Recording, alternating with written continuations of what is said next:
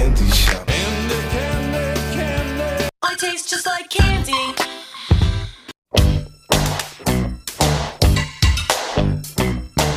What's up, everybody? Welcome to Ask for Candy, where we talk about healing, self-care, love, sex, relationships, and what it takes to be amazing on the daily. Who I am is Candace Harper, lovecoach.com. And my purpose with this podcast is to create healthy romantic relationships all around the world through self-love, soul connections, and sweetness.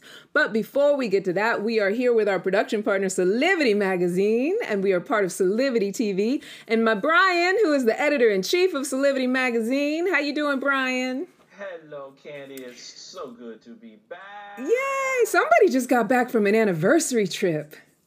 A little something, something. Somebody just got back from sexy times. So, you know, Brian, you get a pass if you're still feeling sexy or if you're still feeling like you're on vacation. You get a pass for this conversation, but I do want to still have your input. Right? But I think it's going to be like sexy input. What do you think about that? So we're live here every Wednesday at 7 p.m. You can also watch us at Solivity.com on Solivity TV and subscribe to Solivity Magazine on YouTube so that you can be alerted whenever we go live. And don't forget to also subscribe to the audio broadcast, Ask for Candy, on Anchor, iTunes, Spotify, iHeartRadio, and wherever you normally download your podcasts. If you're driving along in your car and you don't want to watch, you just want to listen. And you can email us at askforcandypodcast@gmail.com. And leave comments and ask questions. And you know, I always address those in a later broadcast. Sometimes I use them as topics. And actually, the topic tonight is somewhat of a question that I was sent, which I'll share with you later. But for those of you who don't know, for almost 9 years, I have been a relationship coach, a workshop facilitator, and am now a professional matchmaker with Tawkify dating service. And if you've never heard of it, it's an amazing digital service where you can hire a matchmaker to do all the sifting and the vetting on your behalf. It's especially great for people who struggle with initiating contact or simply picking the right partner. Matchmaking and relationship coaching are my zone of genius. And the best part about it is that week to week, I get to grow and learn as I interact with people around the most intimate parts of their lives. I get to meet and nurture new clients. I get to screen possible dating candidates for them. I get to design programs and activities that deepen their ability to get to know each other. And most importantly, I get to be part of what supports healthy beginnings and sustainably healthy relationships. I get to be the cause of self-love, soul connections, and sweetness, honey. Yes, yes. Right? So stick around, because later on I'm going to be doing my matchmaker moment, and part of that is going to be introducing you to one of my latest clients. And as usual, I have a fantastic spotlight client, also very sexy. And if you're single looking to be matched, then you might be I don't know, it might be the one for you. So you might as well stick around until the end to find out, right? Ooh, tonight's topic, matchmaker secrets.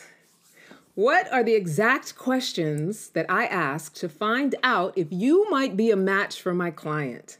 So this is going to be a two-parter, Brian, because I have a set of questions that I ask the men and a set of questions that I ask the women. Now, here's the thing. I know that all sounds very binary, but really what it's about is that psychologically, different genders answer questions in different ways and respond to certain things in different ways. So whatever you identify yourself as, if you date people who identify as men, these questions that I ask, whether you are cis male or identify as a man, these questions that I ask reach to the heart of that psychology. Does that make sense?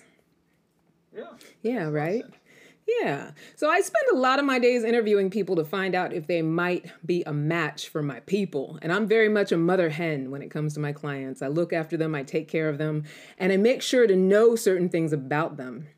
And you might even say that the people that I'm screening and I'm talking to, like, I'm sort of pre-dating them. So almost all day, every day, I'm going on date after date after date to find out.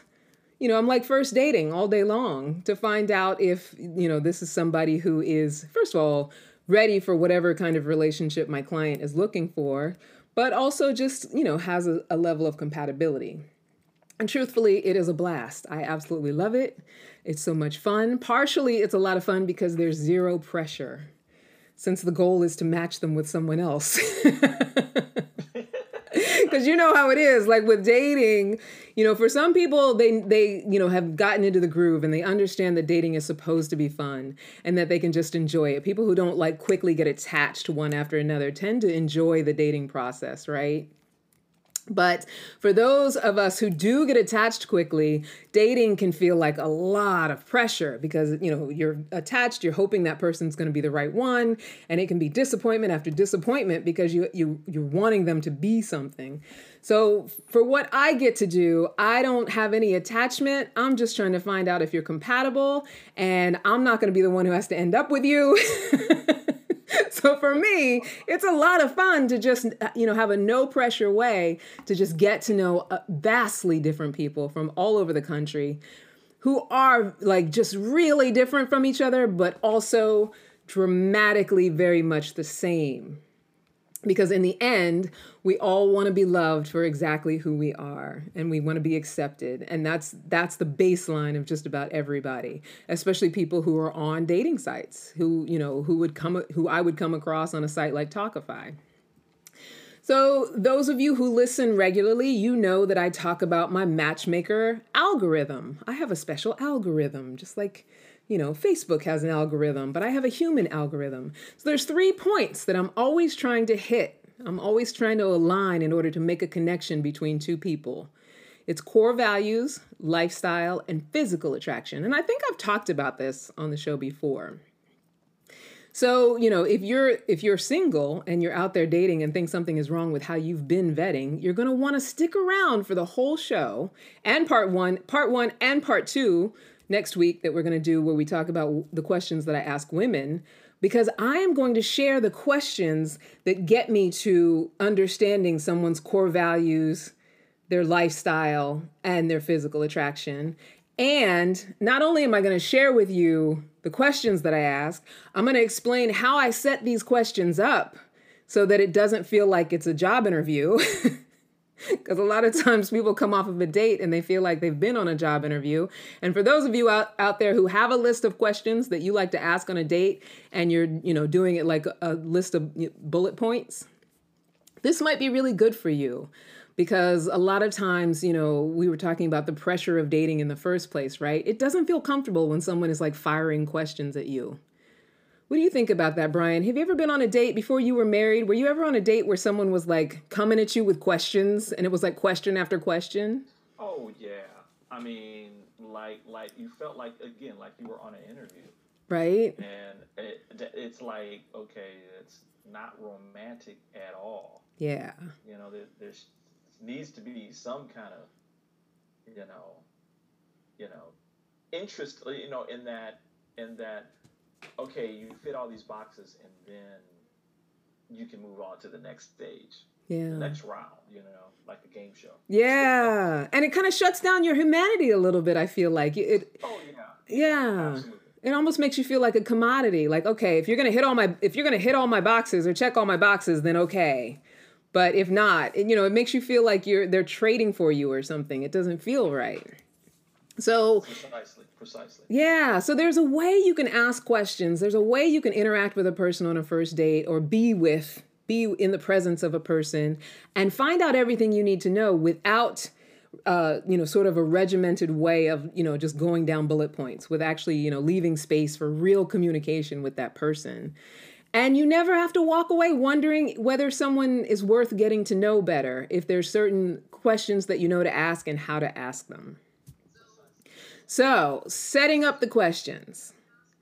What makes it easiest for me, like when I'm on call after call after call, is that I can just tell them honestly. They know what the call is about. They know why we're screening. So that does take a lot of the pressure off. You know, I'll tell them I'm looking to find out if you match with my client. So I always say I have a list of questions. I always say there are no right or wrong answers. I always say I have no personal judgments about your answers. And I also tell them the more authentic you are and the more you empower me to know whether you are a match for my client. Wow. right? And I also tell them that people ask me, what do I mean by the questions? I don't mean anything. Whatever you make them mean is perfect. So I can tell them these things straight because they know the business we're about. But when you're on a date, you can't be like, I have a list of questions. There are no right or wrong answers. I have no personal judgments about your answers, because then all of a sudden you've set up like, you know, a formal interview, right? But there are things that you can do that actually provide that kind of space that, you know, me telling them straight out that provides them. So what I'm doing when I'm telling someone those things is I am giving them a safety bubble to be themselves. What I'm saying is that you have a free space here. You're going to be heard without judgment or criticism. I'm inviting you to talk about yourself. So I'm not going to like get annoyed with it. Like, I'm here to listen to you talk about yourself. And, you know, you can share to the highest level that you're capable of. So once I run that down, that's what I'm doing in a structural way. Now, how do you do that in a way that is natural on a date, right? How do you do that in a way that like allows someone to open up? How do you create that in a conversation without having to set it up with matchmaker spiel? So here's what you do. Anybody who likes to date men or people who identify as men. First, leave your judgy perfectionist critic at home.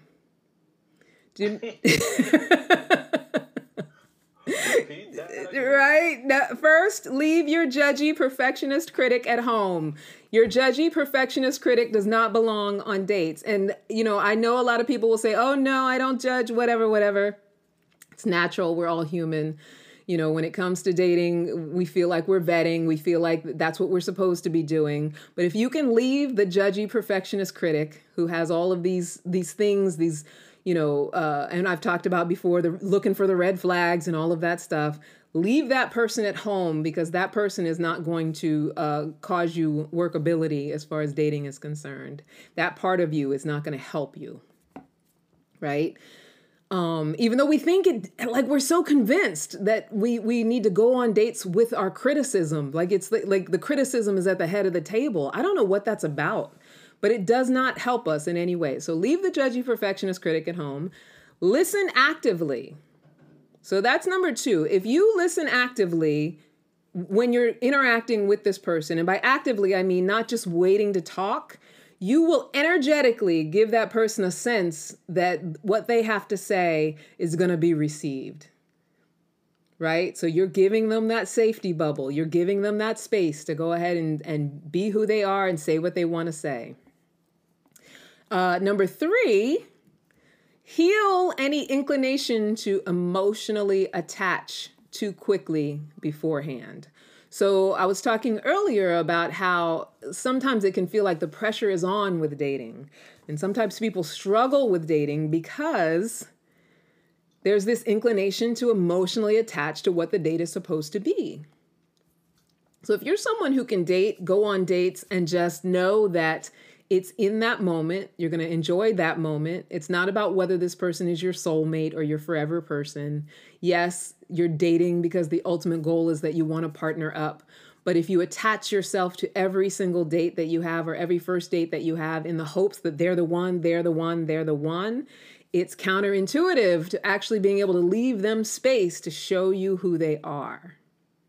So you want to be working on, in between dates, you want to be working on healing any inclination to emotionally attach too quickly to any one person. And for those people who are dating online, like on the apps, a lot of times you get to see, you know, a picture and a profile, things that they've written, and you might have some interaction before you go on the first date. See, with Tawkify and with matchmaking, what we do is we match people blind. So they never get to see a picture beforehand. You know, they... Yes. I mean, that, and you know, that takes something. I have to hand it to my clients. I have to hand it to anybody who endeavors their dating this way. I think it's smart, because if you're willing to give up the trust and, you know, flow with how it can go and let someone else sort of vet for you, I think that you have increased your chances of being able to have more positive experiences. But... This is like the You Got Mail for real. Yes, it is. Oh, yeah. That was with what they were like emailing each other and they didn't know who each other were. And then they finally met, but then didn't like each other before they knew who each other was. Is that what the story was with that? Tom Hanks and Meg Ryan. Yeah, Meg Ryan. She had the bookstore and he, you know, his company put her out of business. And so that was the dislike. But yeah. I remembering the one line that Tom Hanks said before he met her, that he said she could look like a mailbox and I would be a fool to not spend the rest of my life with her. Wow. 'Cause they'd had interactions. Yeah. Yeah. Well, see, that's the thing. I mean, the way we do it, our system, you don't even have that. You don't, there's no interactions. There's no seeing of any pictures. You know, I'll sell them on some details. Like when I talk to my client, you know, I found this great match for you and they fit this, this, and that, and they're really great, but I only tell them general details because if you tell specifics, then people can Google each other. And so, you know, we don't want people Googling because it, just like with online dating, it's like we see a picture of a person and we have some details from their profile and then we start making up the rest, like filling in the holes and making up who we think this person might be or, you know, writing a story about them, or we start dreaming about what could be possible, all those things that we do to sort of like flesh out what it is we don't know. Whereas when we know minimal information, we kind of have to jump in, and see what it's like.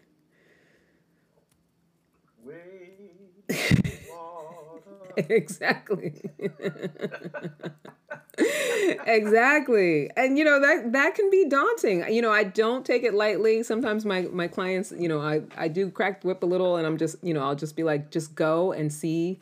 You can ask all the questions on the date, like, you know, because they want more and more information from me. And I'm like, no, I want you to just go and find out. Like, I've done my vetting. But I say that also being in full understanding how nerve-wracking it could be to be someone who is normally in control of, you know, most of your life. And now you're completely out of control and you're going to meet a person who is supposed to be possibly a romantic interest and it's completely blind and you don't know what's going to happen. And some of them are amazing because they'll go on these dates where they like, you know, go to a nice restaurant, spend real money. I mean, they, you know, they're putting themselves out there, you know, and I acknowledge them for that. But I think there's still an important thing with, you know, like I said, the inclination to emotionally attach too quickly.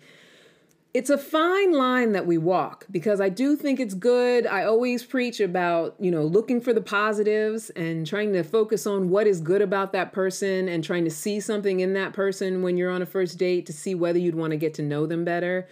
But the balance has to be that you don't, you know, because I like this about you, I'm claiming you. Wow. Which is what a lot of us do emotionally. Even when we don't necessarily admit it, I think, you know, we'll like something about someone or, you know, especially if we are attracted, physically attracted to them right away. And then there's this certain level of like really wanting to make sure they like us too. And so, you know, it becomes very pressureful. There's a lot of attachment that starts to happen. So that attachment won't help you be able to have a conversation that creates a safe bubble for the other person because you'll be too busy worried about how that person views you when you're attached to them being the one. So if I'm not attached to you being the one, I just think you're a nice person. I see some nice things about you. I'm still, my head is still screwed on straight enough that I can have a conversation with you that allows me to get to know you even better and to know who you actually are. And I can create a safe bubble for you. Right? Because I like that. I mean, I like that a lot. You know, you're going in, trying to go in for clean slate. Yeah, I love that. That's one of my favorite phrases, the clean slate. Like clean slate and open for whatever it's going to be and letting whatever it's going to be okay. Because if it turns out they're not the person for you, that's not a bad thing. Like we always, oh, that date was so disappointing. He wasn't my soulmate. No, he's part of your journey. You know, he's part of your practice, or she's part of your journey, part of your practice. So yeah, I love that you said that, Brian, because it's totally clean slate. So then the other thing you want to do in order to be able to have a safe bubble conversation is be willing to authentically allow them to the space to be who they are, knowing that it won't have any effect on your life unless you are actually a match for each other. Right? So, you know, this goes back to... One more time. I want to make sure people get that. I'm typing these in. Are you typing them in? Mm-hmm. Authentically allow them the space to be who they are, knowing that it won't have any effect on your life unless you're actually a match for each other. I'm waving at the people on Facebook, too, on the watch party.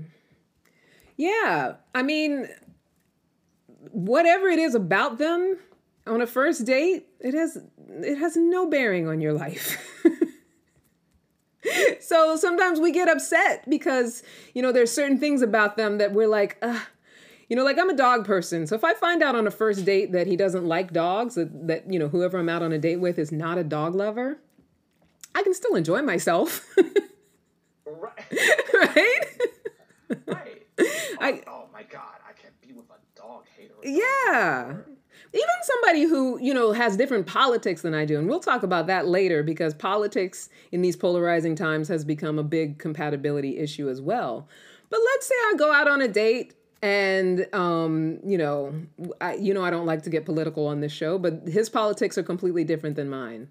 As long as he's not spending the whole date trying to convince me of something or mad at me or yelling at me about what his politics are, and we move on to something else, I can still enjoy myself on the date. Yeah. You know? And you may find that, you know, the differences may be, you know, additive. Exactly. I might end up learning something or, you know, and even if they are, like we are in crazy times, and even if they are vastly, vastly different from mine and the person is doing things that I don't align with core value-wise, like that... It's fine on a first date. There's no pressure for them to be exactly what you want them to be in order for you to get out of a first date what we are there to get out of it, which is an opportunity to get to know someone a little bit. I love that. That's a really good one. Right? So yeah, like what was it that I was saying in my notes? I can still enjoy our time together, get to know him as a human, even if that's a deal breaker for someone I would want to marry or partner with. But the thing is, if I say that to myself, I can get to know you as a human, even if whatever it is about you is a deal breaker for a husband. I might discover in my willingness to get to know you as a human that there are much more special things about you that override whatever that flaw is. Wow. Right? So let's say you're someone who doesn't like dogs, like I said. For me, if I'm dreaming of my husband, He's got to be somebody who likes dogs. I love dogs. I'm always going to live with dogs. Right? However, the four-legged variety. Exactly. I don't need any two-legged dogs. But, however, if I were to meet somebody and got to know them and there were a lot of really special things about them that you know, matched with my core values or aligned with who I was, then he could possibly override that flaw in his character. That he doesn't like dogs. What do you mean you don't like dogs? Right? I might never fully trust him because I don't fully trust people who don't like dogs. I'm reminded to... Candy, you on fire today. Thank you, honey. Thank you. Yeah, these are good stuff. Yeah. I'm reminded of the win-win principle. Yeah, I love the win-win principle. That you strive to have a win-win. Yes. And you can't get to that understanding if you don't allow, the person that you're with to see them from a humanistic standpoint. Yes. And them seeing you that same way, because like you said, like the dogs thing, yeah. And maybe at that moment in time, they don't like dogs, or maybe they don't like dogs at all. Yeah. Or maybe they had a bad experience and are afraid and you know. Correct. Yeah. Correct. And so there may be some middle ground that's there. Yeah. Right? You know, maybe he's a cat person and you're a dog person. And maybe it's like, well, if we have a cat and a dog, then that can work. Right. Yeah. So, you know, I mean, I love that. I love the fact that you're bringing that humanistic quality to the date and not this be the fantasy, right? Where you meet somebody one enchanted evening. Right. You will meet a stranger. That kind of thing. Exactly. And you look across the room and pow. Yeah. You walk out and get married the next day. You hit up Jared's on the way home to the apartment. Right. Right. Yeah, I love it. So I just want to say that that really touched me. Oh, I appreciate that. Thank you, honey. But that's the thing that you're pointing at, and it's something that I touch on a lot, is this idea that the reason that we date, the reason that we have romantic lives, the reason that we even do any of this stuff is for the sake of loving someone else. And so we are so conditioned to believe that it's, how is this person going to benefit me, love me, give me what I want? But the point of it all is that I give myself what I want as far as love is concerned. I'm ready to give to someone else. That's why we get into partnerships. I want to give to someone else. I want to provide, what it is that is inherently natural for me, whether it's, my feminine energy or my affection, my creativity, what I can give to that other person. And for someone who's more masculine energy, I want to provide that safety, that certainty, that decision-making, that drive for that person, because I know, I'm filled with it. So, all of this stuff points to the creating of that safe bubble of acceptance. You can be in the practice of giving that to people, even if you don't feel like they're your long-term person, because what you're practicing is your ability to express love. And it's okay to express love to someone who you're not going to be with forever, right? And that doesn't mean that you have to get naked with them or anything like that. It's just, you're another human being, so I'm in the practice of expressing love. And that's what dating is. That's my dating life, practicing loving people. Wow. Right? I love that. Yeah. Love begats love. Love begats love. That's why I love my job so much, because, especially during this pandemic, one thing I find is that people get on these screenings and, whether they've been lonely or isolated or not, or with their family, they haven't had anybody to talk to, or they don't get a regular opportunity to talk about themselves and where they're at and what they're feeling, right? So I'm not saying that you have to go on the date with the expectation that you're doing all the giving and they don't have to do anything else. They don't have to, offer that to you as well. What I'm saying is that when you have two people who are of the intention that they are there to overflow, then you're going to more likely have a loving experience. And it may or may not go on forever, but it's going to be a positive experience as opposed to a negative experience. If you are the only person who's in that giving space, then enjoy it, have fun with it, overflow with the love that you have, and then move on to somebody who can meet you where you're at. But there's no pressure for each person to be able to know how to do that. Like your thing is to be in practice of expressing love until you get to a point where you're practicing with just one, if that's what you want, if that's what your ultimate goal is, right? So yeah, I could go off on tangents, honey. I could be on my soapbox about that. So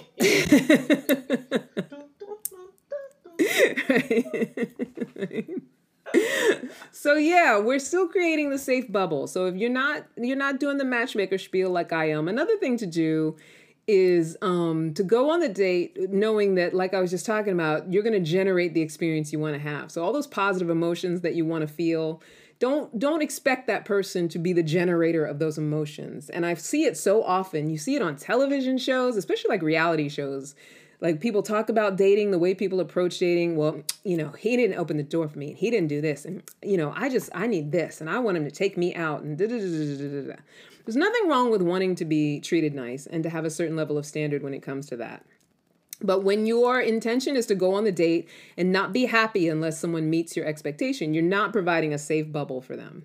And if you're not providing a safe bubble, you can almost guarantee that what you're going to get is their representative, and you're coming with your expectations, and in your expectations, you're probably bringing your representative because you're trying to be whatever you think you need to be in order to get him to do whatever it is you want him to do. and it becomes something completely different. We don't get to authentically know each other. We get to do what most people do, which is date and expect. Repeat that one more time. I don't know if I can. I created it in the moment. But I can I can summarize it. So number 5, generate the experience you'd want to have rather than hoping that the person is going to spark your positive emotions. You know, now that I know that you note them, Brian, I'm going to make them less wordy. I'm very wordy with them. Oh, be wordy. It's okay to be wordy. I'll be me. I'm authentically letting you be who you are. I appreciate that. Thank you for overflowing onto me. Thank you very much. So number 5, generate the experience you want to have. And, you know, often we think the other person is supposed to make that experience for us. But no, that's not what dating is about.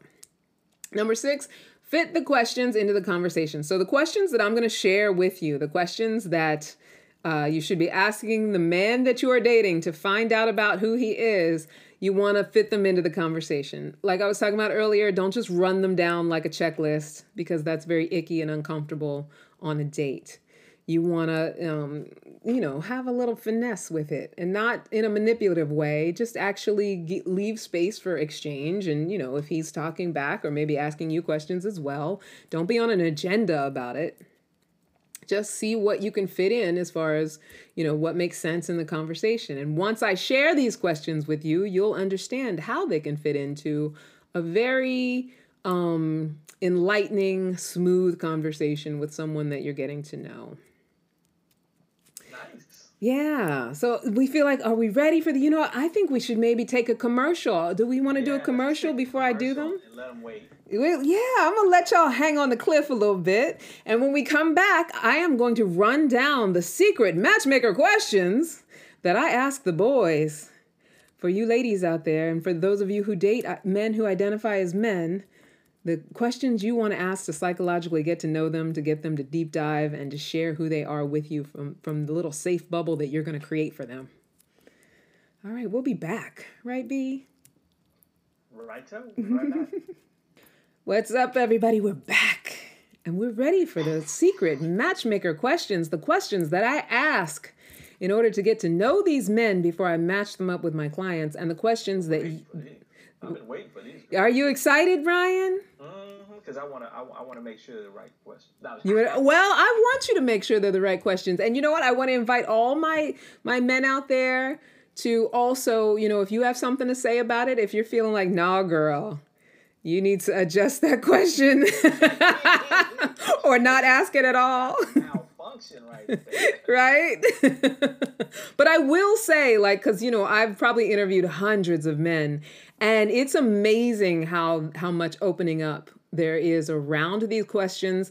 And like I said, once that structure of a safety bubble has been created, you know, how forthcoming men will be about stuff that usually you guys keep pretty close to the vest.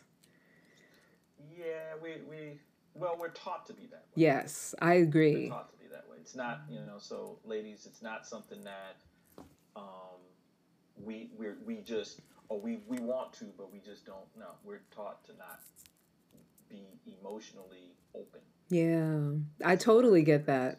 And I think that's why the psychology of these questions works the way that it does, is because that's the case. So there are some questions that are similar for when I'm screening women, but for the most part, that's why I have a different set of questions, because, you know, as women, yes, we are taught that we can be more emotional, but there's also a different psychology to how we open up too, especially, you know, women these days. A lot of us are in our very masculine energy. So, yeah, but that's for next week. That's next week's show. This week, we're talking about the question. So here's the very first question. So let me lay it down for you again really quickly. I always tell them that I have a list of questions to ask, and I'm going to be asking questions so they know. Build my matchmaker safety bubble. I always say there's no right or wrong answers. I have no judgments on the answers. And the more authentic and forthcoming they are, the more they empower me for the match. So, you know, like I explained earlier, just as a recap, You can provide that safety bubble without actually saying those things, just by not being attached to the outcome and being willing to leave your judgment and perfectionist at home. If you're willing to do those sorts of things, you can be in a relaxed conversation with someone and ask them questions without any sort of impediment. They don't start to worry about whether you're going to get angry. They don't have to show up as their representative. They can just go ahead and share with you because it feels like a safe space where you're not trying to force something out of them. And if they don't want to answer, it's okay too. If they don't, because that no answer is an answer as well. Yes. Right? So the very first question. And then you can practice the whole thing of disappearing. Right? Exactly. All right, first question.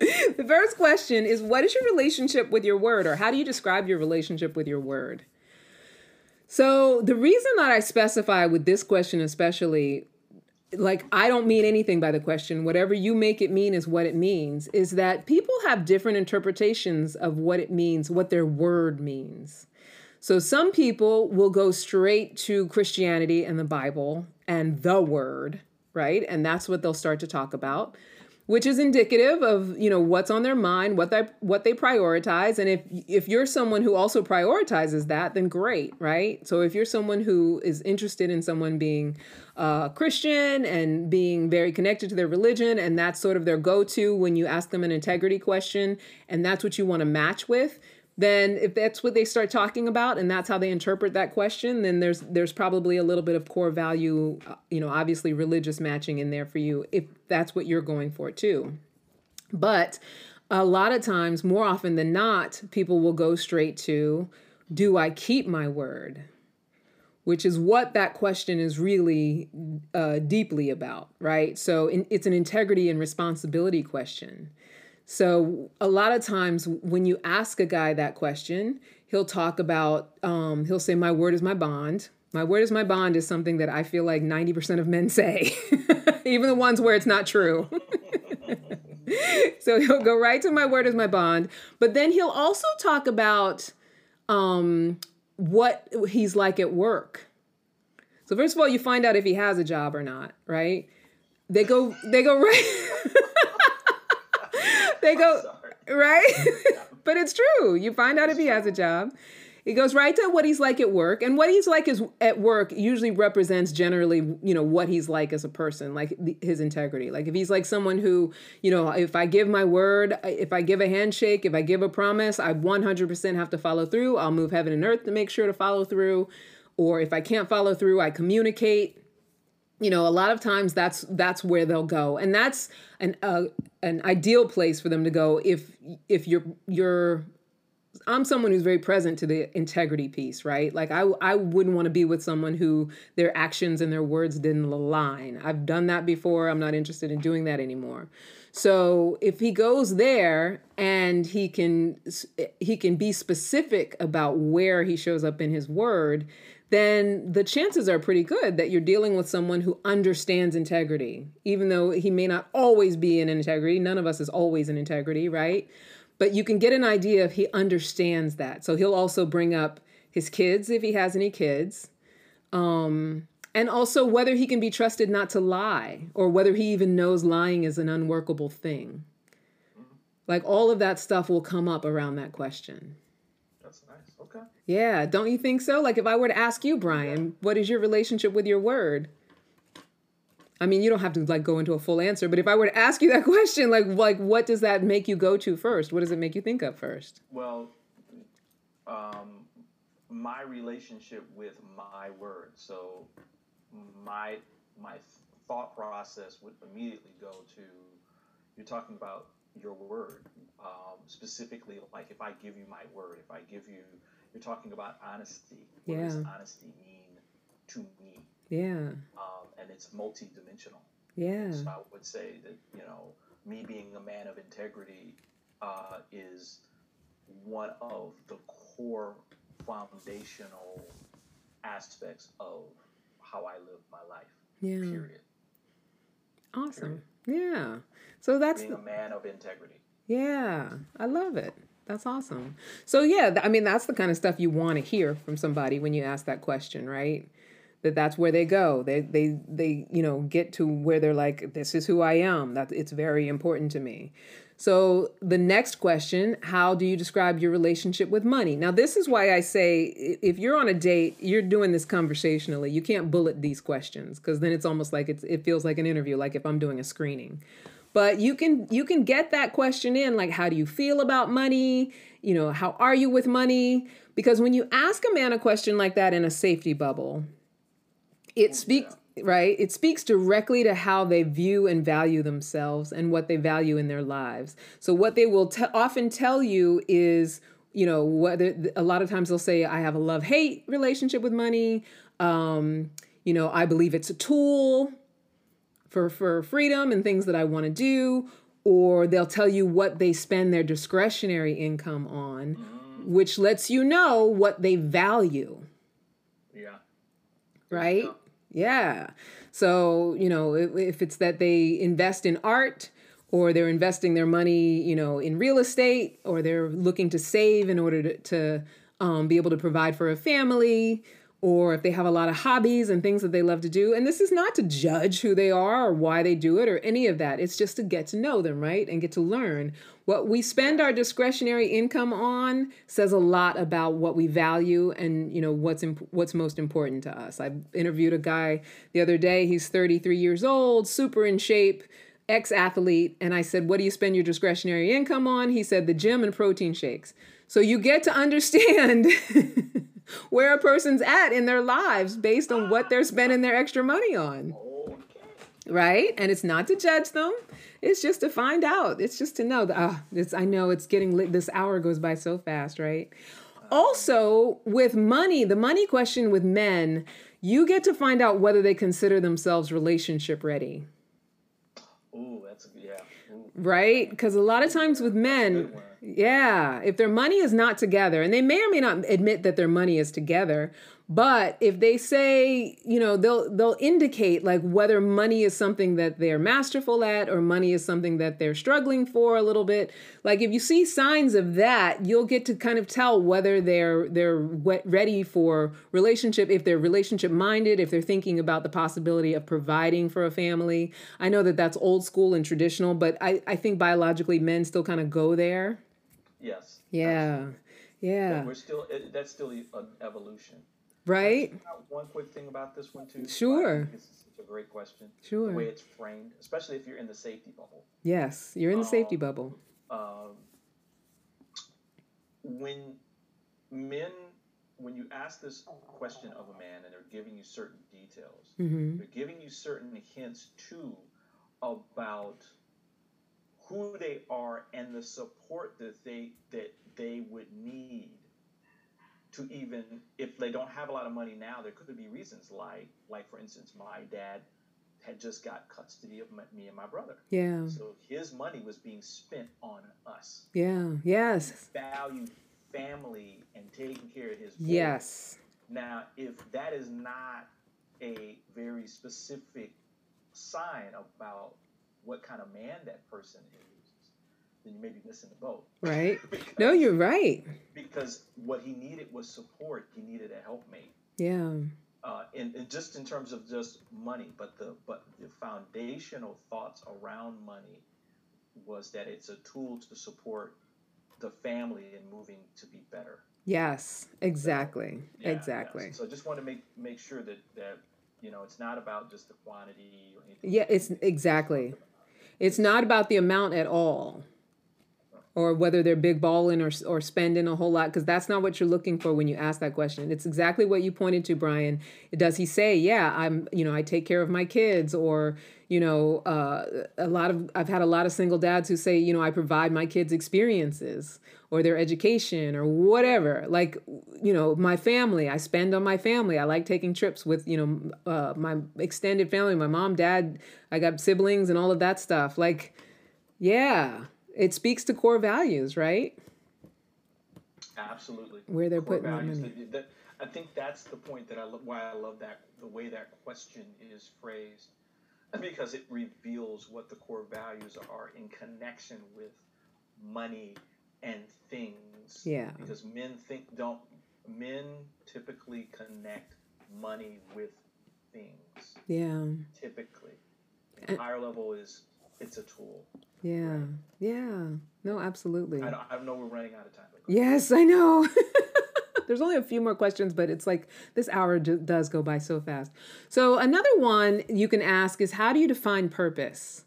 So if you ask a man, how do you define purpose? First of all, it's good to be coming from a place yourself where you have a definition for it, and you have a definition that you feel connected to. Like you feel purposeful, you understand what purpose means to you.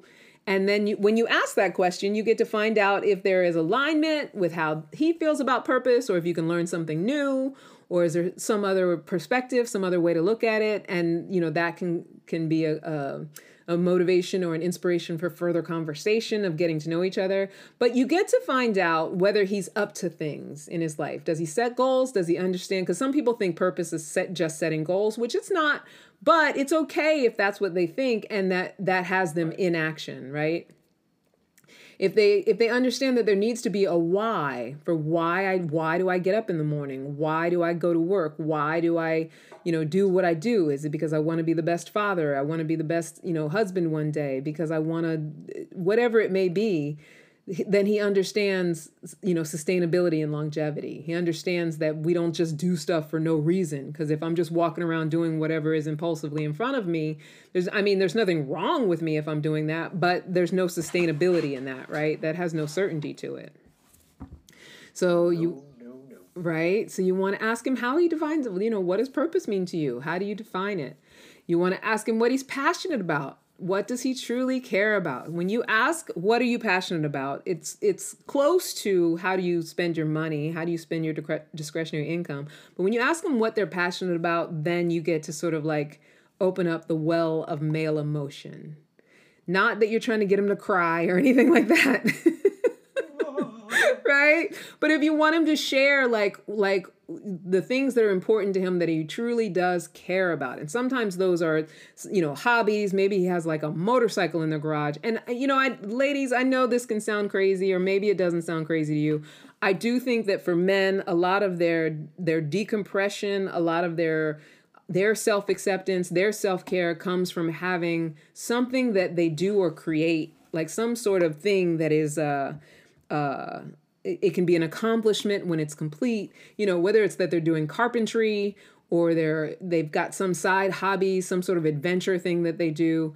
Like, I think activities like that tend to be self-care for men, whereas, and maybe for us too, but a lot of times we like to go to the spa and, pamper ourselves and stuff like that. I think men tend to want to be doing, or they tend to want to be involved in things like whether it's social justice or, things like that. I'm not saying women don't want to. I'm saying that if you want to get to a man's emotions, what he truly cares about, ask him what he's passionate about and what he's up to, right?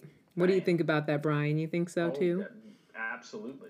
And you can learn a lot about how a man, however he prioritizes his main loves and his passions, right? Because I get some guys, especially older guys, that'll be like, oh, I love, paddle boarding, but I don't, I work all the time now. I don't go anymore. So I get to learn that about that's where you're at, right?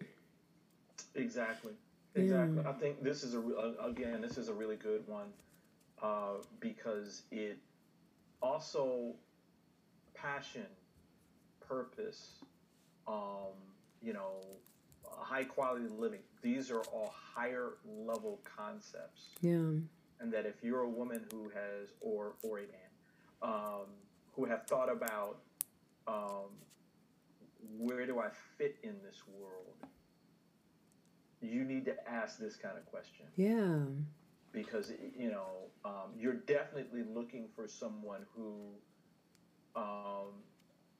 not necessarily can purely articulate all of it because we're all growing and learning, but you want to know the depths of that person, and if they could just be or do anything, what would that be? Yeah, definitely. Yeah. That's the visionary stuff. That really reveals who that person is. Yeah, the visionary stuff, right?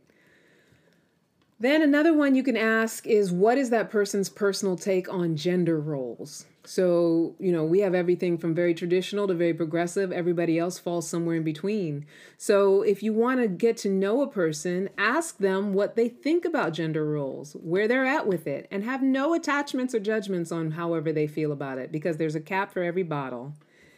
My friend Sahu's Sahu's speech, she's on. She says, asking a man what he is passionate about, the answer allows a man to go deeper. Yes, Sahu's speech. Thank you for that, my love. Exactly. It allows him to go deeper.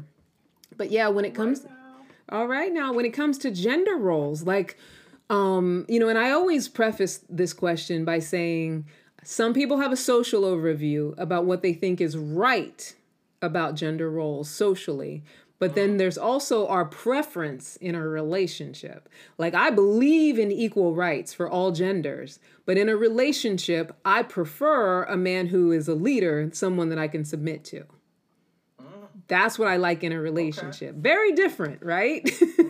And I'm not, and when I say submit, I'm like, I'm not saying I need to be his sex slave. I still want to be able to have what I have. Well, maybe sometimes. I still want to have what I have as far as my own accomplishments.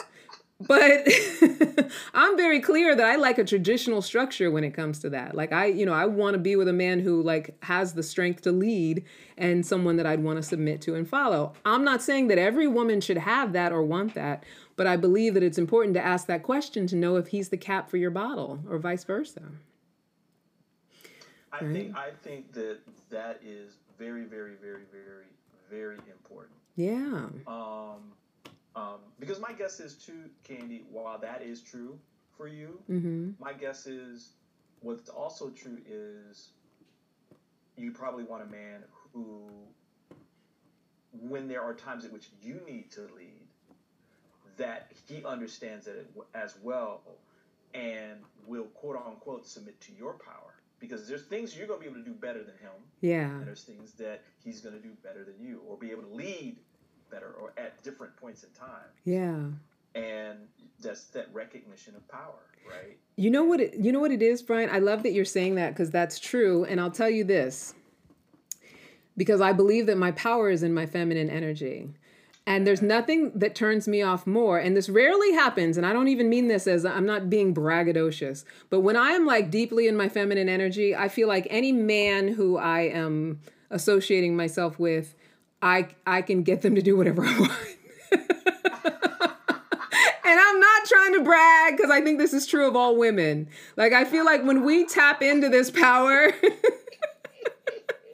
So when I meet, and I have dealt with, right? Like about a year or so ago, I dealt with this guy who was just like unable to be influenced in any way. Like, he wouldn't try any new foods. He didn't like anything that was out of his scope. You know, like my feminine energy wasn't effective to him. Like, my coaxing or even seductiveness, even though I didn't get a sense that it was because he didn't like me, because he kept wanting to go out and calling and all of that stuff. But he just was really hard. Like, he just, you know, he was unmovable. Right? And I'm not someone who has to control or make anybody do anything, but that for me is makes me disinterested if I feel like you can't be with my feminine energy and flow with that. And what you're saying is right. I feel like that's where for me my leadership is when someone understands and accepts my flowing energy, and then, because I really believe that it's the submissive that's in charge, and that's we could do a whole nother show on dominance and submission, right? I get you. That ability to flow. Yeah, I think that's true. I think that the characteristics that we give to energy sometimes are inaccurate. Yeah. You know. Yeah. Submission and this, you know. It's like, you know, what is it? In the tradition of the Tao, right? Where submission is power, is one of the most powerful positions. It really is. It's a very powerful position. Yeah, I mean, you know, blades of grass actually bend to hurricane force winds, and they remain after that. Yeah, that's not power. I don't know what is. So, you know. Right. Anyway. Yeah. We're gonna keep it going. We could do a whole show about submission. I mean, even in the training Let's of do it. Right? We should. We'll do one. Even in the training of my dog, I notice if I'm very resistant to his resistance in the training process, as soon as I submit to it, he gives in. Right? And I'm not comparing him to a human man by any stretch of the imagination, but for all of us, it's feminine flow, that ability to flow, that actually gives us the power. It's not the rock-heartedness. It's not the strength and the strong, you know, the standing in it. That's not what is the most powerful. And it's all in nature. It's all in nature. What breaks the boulders down to the powdery sand. Yeah. Consistent wave action. Absolutely. Absolutely. Not like this beating all at once. It's this continual soft power. Yeah. But yeah, we need to do that. Okay. So the next question, like I said, the algorithm is core values, lifestyle, and physical attraction. So I have to ask this question, and I feel like you can ask someone this question on a date and don't be attached to it. Ask them what they like when it comes to physical appearance. What do they tend to go for? And they may or may not describe you. And if they don't describe you, that's okay. Don't get your feelings hurt. Don't get your panties in a bunch. Like if they're being mean about it, then that's one thing. Then you just know that they're not the right person for you, right? But if they say, oh, you know, normally I go for someone who, you know, like I'm 5'8", I'm a pretty sturdy, you know, semi-athletic girl. If they say, oh, I normally go for someone who's, you know, 5'2", a size 1, or, you know, whatever, my feelings aren't going to be hurt. They're just, you know, what they physically tend to like is different than, you know, what I am. But it's good to know that, because when you ask that question, they also go into like sexuality type stuff. And I'm not saying you want to rev up on a first date some big sex conversation, right? But at least you open the door that is, you know, in the romantic realm of things, right? So what do you tend to go for? What do you usually like? In a safety bubble, a man will tell you all kinds of things when you ask him that question. Yeah. Oh, yeah. I mean, like, they'll be like, oh, whoa, what do you need to know? Let's order another round. Yeah, exactly. They'll tell you whether they like big butts, big booties, big boobs, you know, height, skin color, all of the above. Or they'll get very like lofty about it, and they'll say, well, you know, I do like a pretty face and a nice smile, but if she has good energy, which when guys tell me that, I almost, you know, I usually feel like they're just saying that because I'm a woman. But, but, you know, that's not fair. I do think that there are men who actually understand that energetically someone can be very attractive, or that they become more attractive depending on their energy. But it's a good question to ask somebody on a first date, just to see, you know, because very, very, very good question. Right? A lot of times we walk away from a first date wondering, was he even attracted to me? Yeah. And then the very last one, like I mentioned earlier, in these polarizing times, it is not a good idea on a first date to necessarily get into a big politics and religion conversation. They always say that's what you need to avoid. The reason they say that's what you need to avoid is because we are so emotionally attached to it. So this one I only recommend if you can actually emotionally detach. And I'll tell you the truth, out of the hundreds of people that I've interviewed in the past, I would say seven or 8 months, hundreds of people, I would say 90% of them are moderate. Like, we have this idea based on the media, based on social media, based on the internet, that all of America is either right or left. Extreme right or extreme left. And I don't believe that that's true. I think more so than anything, most people out there are moderate and in the middle. And if we're willing to just have a conversation that doesn't, that we're not attached to someone thinking the way that we think or answering the way that we want them to answer, then it's not a big deal to ask someone if they have any deal breakers when it comes to politics and religion. You don't necessarily have to ask them what their whole dogma is. Or if they start to tell you their whole dogma, which they will sometimes do, if you don't agree with it, who cares? It's a first date. Right. So so the question is... So what I often say is, when it comes to politics and religion, do you have any deal breakers?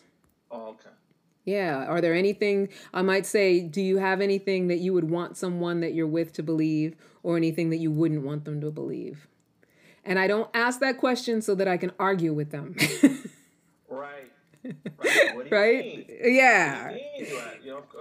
Yeah. I mean, you got to think of it in terms of, this is a first date. I'm just here to get to know you. I'm not here to argue you down, make you think differently, show you how wrong you are and how right I am. And trust me, there've been many who've answered that question in a way that if I were in a political debate, I would want to get into it with them, ask them why they think that, you know, get into a whole conversation, which I hate political conversations, but, you know, under different circumstances, maybe I would. But this is not an invitation to do that on a first date, just to get to know, just to get to understand, you know, whether they are somebody who you have that kind of compatibility with. Now, I say all of that to say, you know, a lot of people are out there not wanting to date people because of their politics. That's the new, one of the new compatibility points, besides how they're navigating COVID. And I don't think that that's necessarily the best compatibility point, but I do think that you can find out a lot about what's important to a person based on how strongly they feel about certain things. So yeah, all of these within the safety bubble of, I'm not here to fight you. I'm not here to argue you. I'm not here to change you. I'm just here to listen and get to know you, to see if, you know, for me, what as a matchmaker, to see if you're compatible for my match. For you as a dater, to see if you're compatible with me. I'm just looking to explore and find out without attachment. So yeah, that's it. So we do have a matchmaker moment, but we're so out of time. And I do want to talk about, I'll bring back the matchmaker moment for next week, because it is, okay.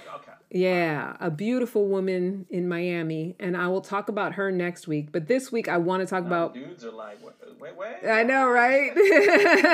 For anybody listening in Miami, I have a beautiful woman in Miami. But I want to talk about The Epic Circle, because The Epic Circle Collective number 2 is coming back on Monday.